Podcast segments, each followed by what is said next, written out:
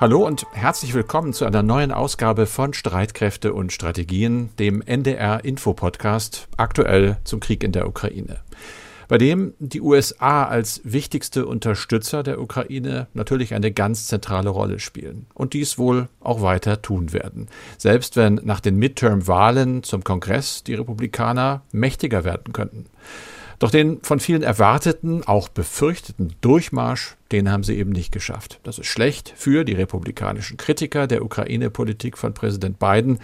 Die hatten ja angekündigt, sogar angedroht, künftig nicht mehr alle Hilfe für Kiew einfach so durchzuwinken. Die sind Ukraine müde geworden und das Ganze ist auch natürlich schlecht für Donald Trump, den Ex-Präsidenten, mit seinem rücksichtslosen America First. Der war ja der Schrecken osteuropäischer NATO-Nationen, die an Uncle Sams Unterstützung bei der Abschreckung Russlands gezweifelt hatten. Dieser Nicht-Durchmarsch der Partei und das Scheitern vieler Trump-Leute bei den Wahlen haben den Mann mit der ziemlich großen Klappe jetzt einigermaßen geschrumpft. Es rumort bei den Republikanern so wie bei Jeff Duncan, dem jungen stellvertretenden Gouverneur von Georgia, der sich bei CNN gegen Trump stellte. Die Wahl hier und in anderen Bundesstaaten zeigt dem Land, dass die Republikanische Partei an einem Wendepunkt steht. Wir sehen Donald Trump ohne Zweifel nur noch im Rückspiegel.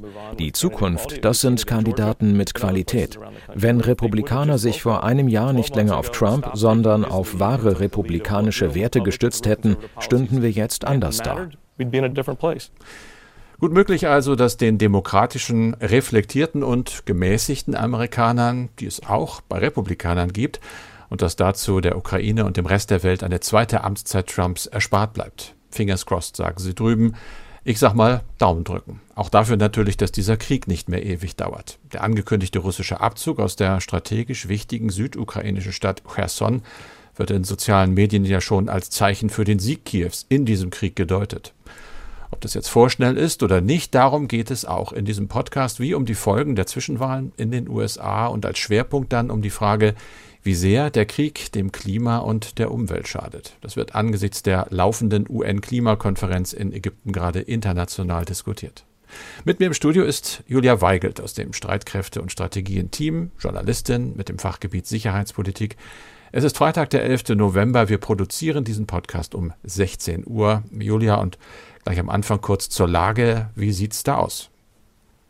Ja, du hast es eben schon angesprochen, da steht die südukrainische Großstadt Cherson im Mittelpunkt. Die war ja bislang von Russland besetzt.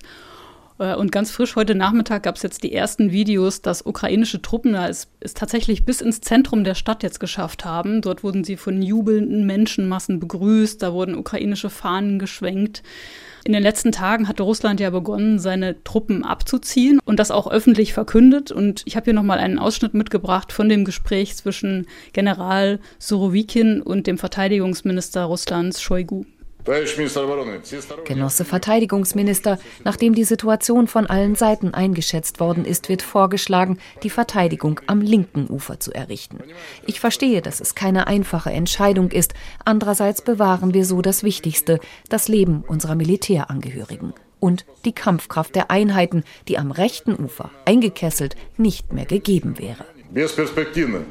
Und wenn Sorowikin hier von Ufer spricht, Herson liegt ja am großen Fluss Dnieper und Russland hat jetzt die meisten seiner Truppen an die Uferseite gebracht, die Richtung Schwarzes Meer zeigt. Vor wenigen Minuten hat das russische Verteidigungsministerium sogar mitgeteilt, der Truppenabzug sei inzwischen abgeschlossen. Russische Militärblogger gehen allerdings davon aus, dass noch bis zu 20.000 russische Truppen in der Stadt eingeschlossen sind. Und es ist jetzt unklar, was die Ukraine mit denen machen, wenn sie festgesetzt werden. Wir werden ja gleich in der Sendung nochmal über ukrainische Verluste sprechen, Carsten.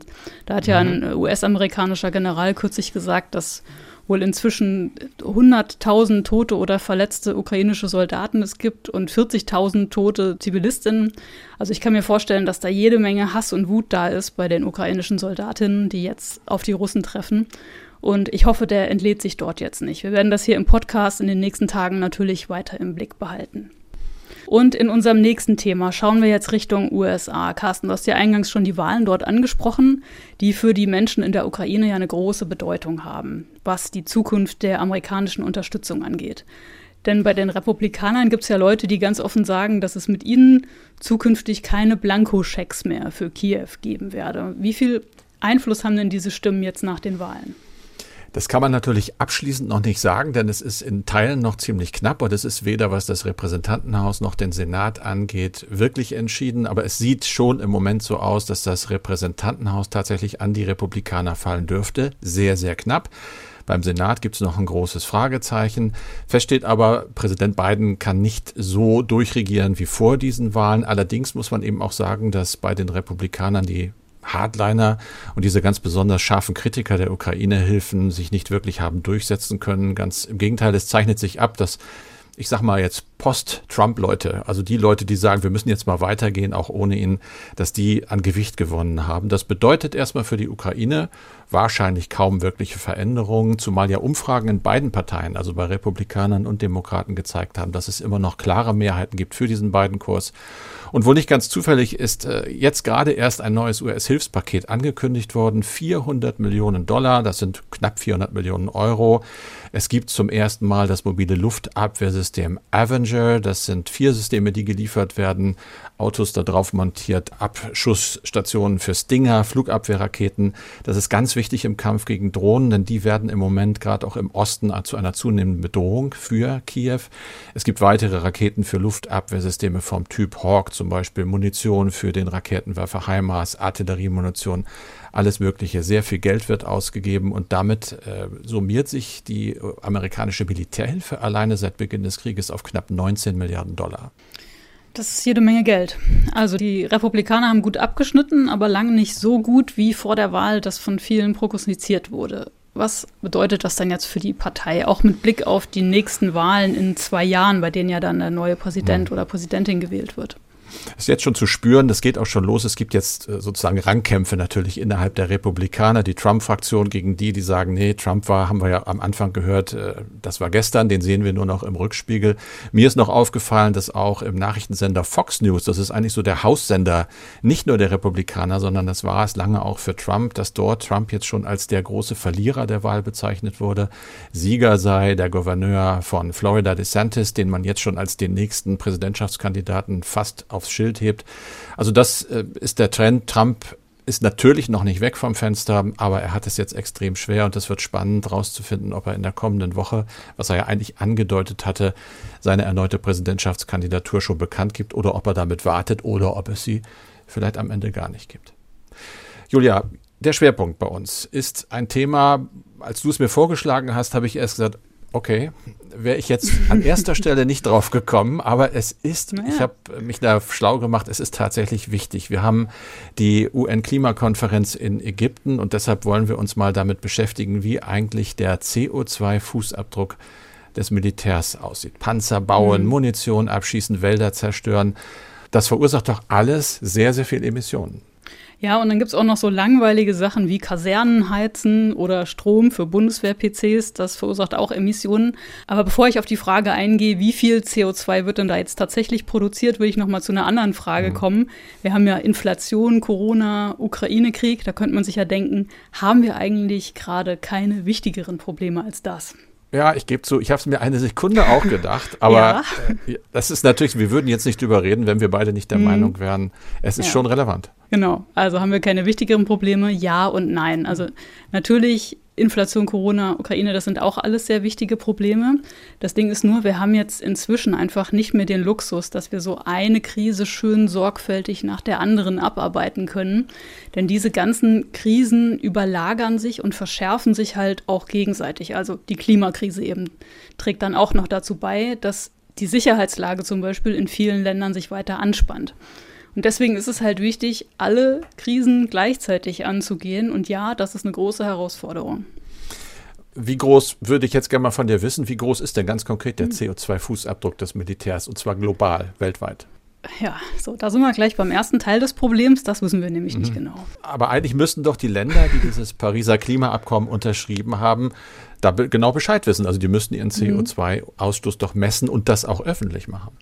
Ja, und es gibt ja auch den Weltklimarat, das IPCC, der gibt regelmäßig einen Bericht dazu raus. Darin gibt es auch so zwei Sektionen zum Militär, also einmal mobiler Treibstoffverbrauch, also was wie Schiffe, Flugzeuge, Straßenfahrzeuge und zweitens den stationären Brennstoffverbrauch, also Heizung von Gebäuden auf Militärstützpunkten zum Beispiel. Das Problem ist nur, es gibt einerseits eben Ausnahmen zu dieser Berichtspflicht, wenn es um militärische Sicherheit geht. Und dann geben viele Länder diese Daten halt einfach nicht ab. Also ich habe mir diesen Bericht mal angeschaut. Bei stationär, also Strom und Heizung von Kasernen, sagen zum Beispiel Italien, Kanada und Niederlande not occurring, also tritt nicht auf. Äh, Polen sagt included elsewhere, also das, die Zahl ist irgendwo anders drin und die Schweiz sagt not available, also die Daten gibt es einfach nicht. Was sind denn die Gründe, warum diese Länder diese Zahlen nicht erheben, warum sie sie nicht nennen oder vielleicht sogar verstecken, indem sie sie mit anderen Kategorien vermischen? Ja, wenn Politikerinnen jetzt konkrete Zahlen nennen, dann können die ja überprüft werden. Also sinkt der CO2-Ausstoß dann über die Jahre wirklich und dann müssten sie halt auch mehr tun zur Reduktion. Allerdings haben viele Länder Angst, dass ihre Armee nicht mehr so stark ist, wenn zum Beispiel Panzer nicht mehr mit Diesel fahren dürfen. Und das Zweite ist, diese Entwicklung von neuen Waffensystemen und die Umrüstung ist auch ziemlich teuer. Und dieses Geld wollen Staaten halt lieber in neue Waffen stecken. Okay, aber du hast vorhin gesagt, dass es zumindest eine Schätzung gibt zum globalen CO2-Ausstoß des Militärs. Genau, und da gibt es eine Studie des britischen Klima-Thinktanks Scientists for Global Responsibility und die gehen so von rund 6 Prozent aus. 6 Prozent. Also das heißt, dass das Militär 6 Prozent der globalen CO2-Emissionen verursacht. Was wurde da alles eingerechnet? Also einerseits das, worüber wir schon gesprochen haben, also Spritverbrauch, Strom, Heizen. Außerdem Emissionen aus den Auslandseinsätzen, die kommen im nationalen Bericht des deutschen Verteidigungsministeriums nämlich gar nicht vor. Und die britischen Forschenden rechnen dann auch noch rein Emissionen aus der Rüstungsindustrie, kaputte Straßen und Häuser nach Kriegen und deren Wiederaufbau und zudem auch noch Umweltschäden. Also wenn im Krieg zum Beispiel mhm. Öllager in Flammen aufgehen. Und da haben wir ja schon einiges gesehen. Du hast gesagt, ja, es gibt leider. auch nationale Berichte dazu. Ja, das machen manche Länder, auch Deutschland. Da ist der letzte Bericht von 2019. Ich habe aber in der Antwort der Bundesregierung auf eine Anfrage der Linken vom Juni noch aktuellere Zahlen gefunden. Da geht es allerdings nur um Sprit und Gebäude, also nicht die anderen Sachen, die ich eben aufgezählt habe.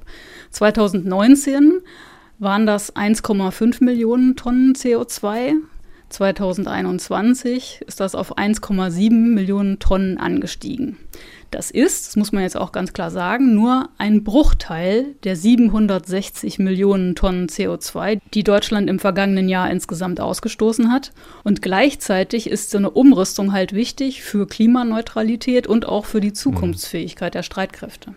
Trotzdem geht es in Deutschland ein bisschen hoch bei der Bundeswehr. Wo kommt die Steigerung her? Ich habe immer gedacht, die Technik entwickelt sich weiter und das heißt weniger Energieverbrauch. Ja, die Technik hat sich auch weiterentwickelt, zum Beispiel bei der Luftwaffe. Da gibt es ein neues Transportflugzeug, A400M. Das hat allerdings vier Triebwerke statt wie bisher das alte nur zwei und braucht deswegen mehr Treibstoff.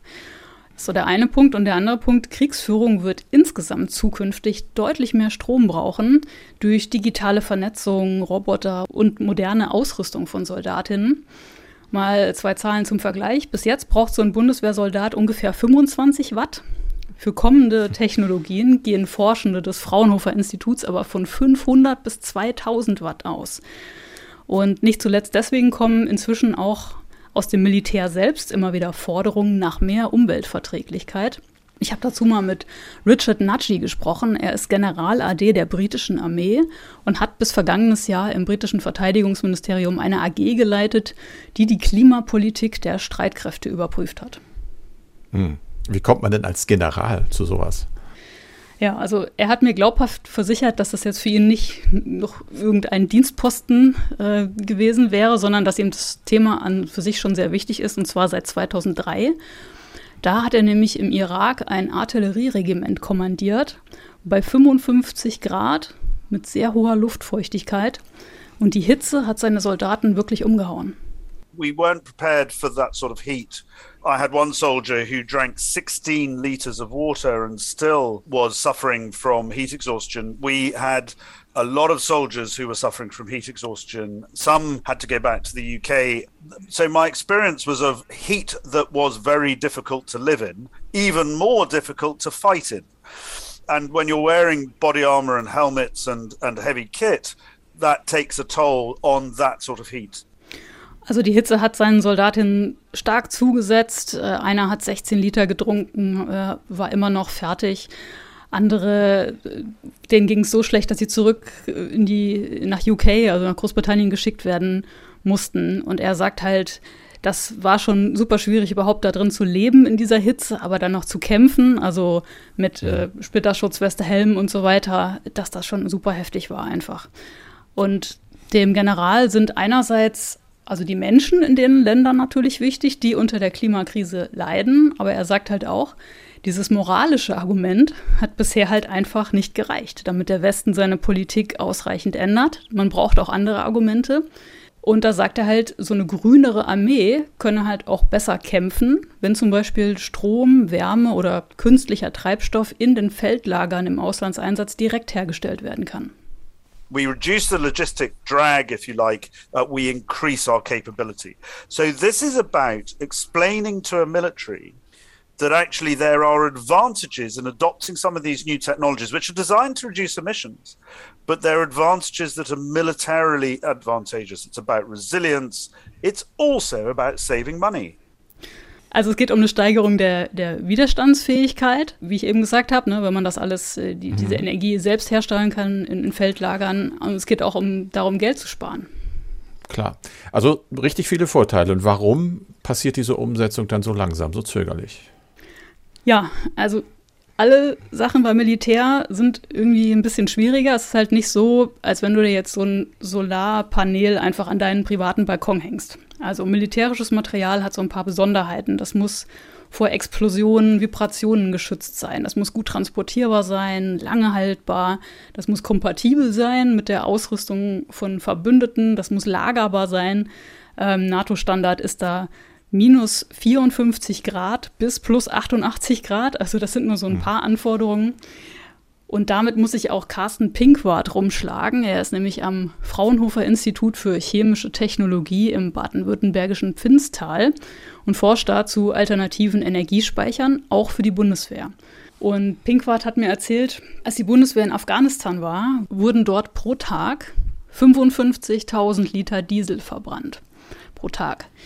Und wir haben ja schon gesagt, einerseits, wie schwierig es ist, diesen Diesel überhaupt in Feldlager zu transportieren. Diese Tanklaster werden ja häufig angegriffen. Das zweite Problem ist aber auch die Effizienz. Denn von diesen 55.000 Litern werden laut Pinkwart 25.000 Liter in den Wind geblasen, weil der Dieselgenerator das als Wärme abgibt, die nicht genutzt wird. Also könnte man mit effizienteren Energiequellen auch eine Menge Geld sparen. Ja, also Entwicklung und Bau kosten natürlich, aber das kann sich finanziell langfristig lohnen, denn Streitkräfte haben ja sehr langlebige Systeme. Pinkwart sagt, die sind 15 Jahre im Einsatz, manche Systeme auch noch deutlich länger.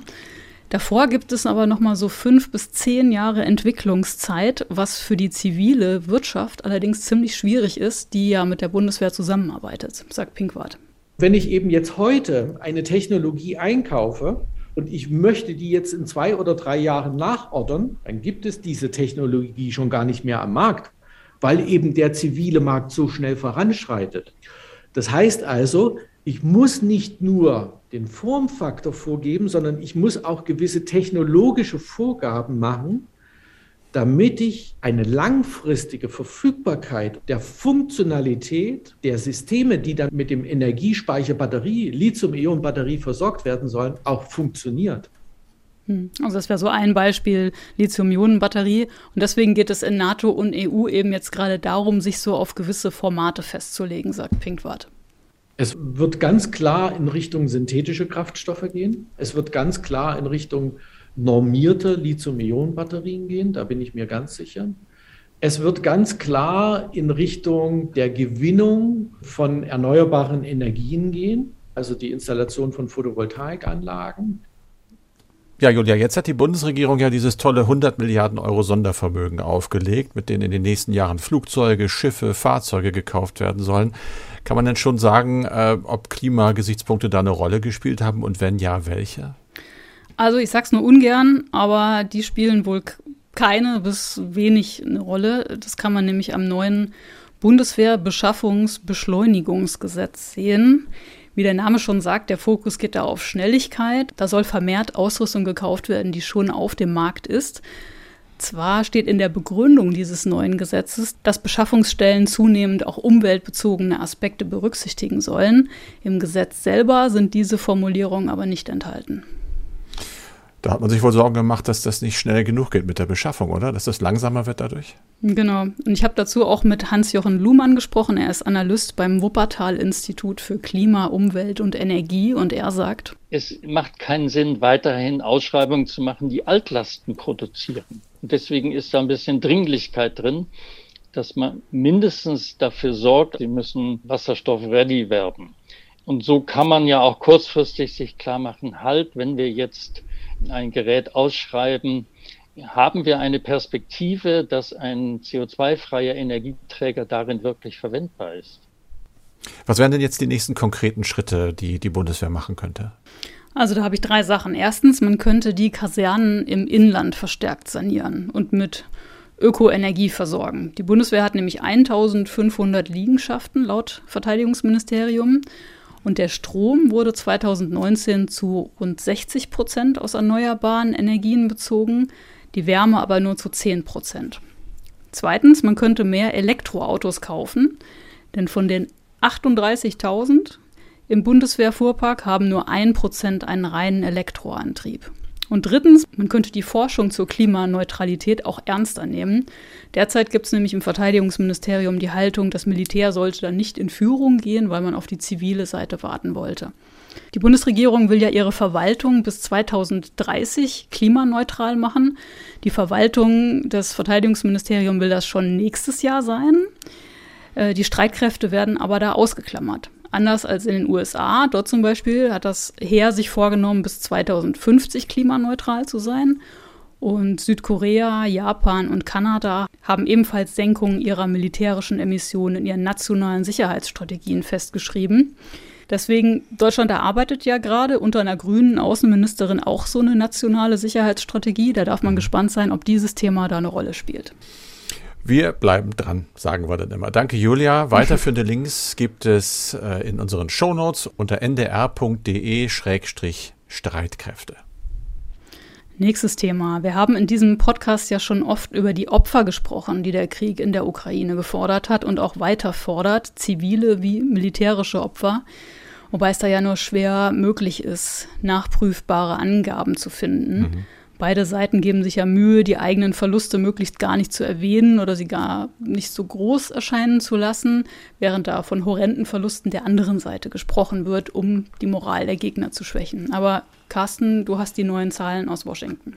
Ja, und zwar wurden sie verkündet von Mark Milley, der ist General, Chef der Joint Chiefs of Staff, also der ranghöchste General. Der hat gesagt, dass nach seinen Erkenntnissen, und das werden zum Teil natürlich auch Schätzungen sein, auf beiden Seiten, also Russland wie Ukraine, etwa 100.000 Soldaten getötet oder verletzt worden sind seit Beginn des Krieges. Mhm. Es hat dazu nach seinen Angaben etwa 40.000 Zivilisten gegeben, die getötet worden sind. Das sind die bisher höchsten Zahlen, die ich so gehört habe, sie passen natürlich überhaupt nicht zu den Zahlen, die von den beiden Parteien angegeben werden. Moskau spricht von knapp 6000 toten Soldaten. Die Ukraine hat mhm. sich sehr zurückgehalten und hält sich auch weiterhin zurück. Ich habe mal ein bisschen nachgeforscht. Es gibt Zeitungsberichte, die sagen 40.000 Tote und Verwundete, also weniger als die Hälfte dessen, was der General gesagt hat. Und gerade hat sich der Präsident Zelensky in einem CNN-Interview dazu geäußert und er sagt, Nein, nein, die Verluste der Russen sind zehnmal höher als bei uns. Also der sagt, da ist überhaupt keine Parität. Wir können das, du hast es gesagt, nicht wirklich überprüfen. Noch eine Zahl, die einen dann natürlich betroffen macht, auch äh, Quelle USA. Dieser Krieg hat inzwischen 15 bis 30 Millionen Flüchtlinge gemacht. Also mhm. Leute vertrieben, im Land selber, aber auch ins Ausland. Das alles sind Zahlen, die für mich nochmal wieder klar gemacht haben, was für eine ungeheure Dimension dieser Krieg denn doch hat, obwohl er ja auf den Karten räumlich fast beschränkt wirkt. Aber es ist, es ist eine Katastrophe. Bevor wir gleich zum Schluss kommen, kommen wir noch kurz zu Ihrem und eurem Feedback an uns. Eine Frage war, wann kommt denn jetzt eigentlich Streitkräfte und Strategien immer? Wir haben da ja was verändert, Carsten. Ja, wir haben von drei auf zwei runtergefahren, die Schlagzahl, mhm. sage ich mal, als alter Ruderer. Mhm. Und zwar sind wir jetzt immer dienstags und freitags, sowohl on air als auch online. Online immer zuerst, nämlich ab 17.30 Uhr. Und dann gab es ja auch noch Feedback, äh, Julia, zum Thema Gendern. Ja, emotionales Thema. Da war die Bitte, mhm. nicht mehr das Binnen-I zu sprechen, also nicht mehr von SoldatInnen zu sprechen, weil das so vom Inhalt ablenken würde. Und dann gab es andere Vorschläge, entweder immer beide Formen zu nennen, also immer Soldatinnen und Soldaten, oder zweiter Vorschlag, abwechselnd die männliche und die weibliche Form zu nehmen, weil dann halt jeder mal mit gemeint ist. Und äh, Sie haben das jetzt in diesem Podcast schon gehört. Ich mache jetzt letzteres, weil ich einerseits auch schon dazu beitragen will, dass Frauen sichtbarer werden, gerade auch in der Sicherheitspolitik. Und gleichzeitig aber auch wirklich so verständlich und akzeptabel wie möglich sprechen will. Ja, und also Carsten, wie machst du Ja, ich bleibe einfach mal bei meinem Grundsatz. Ich habe da jetzt echt drüber nachgedacht, wie ich es sage. Mhm. Äh, ich achte alle Menschen und ich liebe die deutsche Sprache und ich versuche beides so gut wie möglich unter einen Hut zu kriegen. Und das habe ich bislang mhm. ja auch gemacht. Ich sehe es nicht locker im Sinne von Verharmlosung dieses Themas, aber ich versuche es mit möglichst wenig Ecken und Kanten genau beide Botschaften drüber zu kriegen. Achtung vor Menschen, Achtung vor Sprache. Vielen Dank. Das war Streitkräfte und Strategien für heute mit Julia Weigelt. Und Carsten Schmiester. Danke fürs Zuhören. Schicken Sie uns Ihr Feedback gerne zu dem, was Ihnen gefallen hat oder was wir noch besser machen können oder auch Ihre Fragen, denen wir hier mal nachgehen sollen, per Mail an streitkräfte.ndr.de, Streitkräfte mit AE. Und die nächste Folge von Streitkräfte und Strategien gibt es am Dienstag dann ab 17.30 Uhr. Mehr von uns gibt es auch in der ARD Audiothek und dort findet ihr auch unsere heutige Podcast-Empfehlung Mission Klima, Lösungen für die Krise. Hi, ich bin Susanne Tappe, Host vom NDR Info Podcast Mission Klima Lösungen für die Krise. In unserer aktuellen Folge träumen wir vom Fliegen und zwar ohne schlechtes Gewissen. Noch sind wir davon weit entfernt. Flugzeuge stoßen nicht nur CO2 aus, sondern verursachen auch Kondensstreifen, die dem Klima schaden. Wir haben uns, wie immer, auf die Suche nach Lösungen gemacht und sind im Hamburger Hafen gelandet. Dort steht eine Pilotanlage für synthetisches Kerosin, auf die zurzeit alle in der Luftfahrt schauen. Klimafreundlicher Fliegen. Darum geht's in der neuen Folge von Mission Klima Lösungen für die Krise, zu finden in der ARD Audiothek.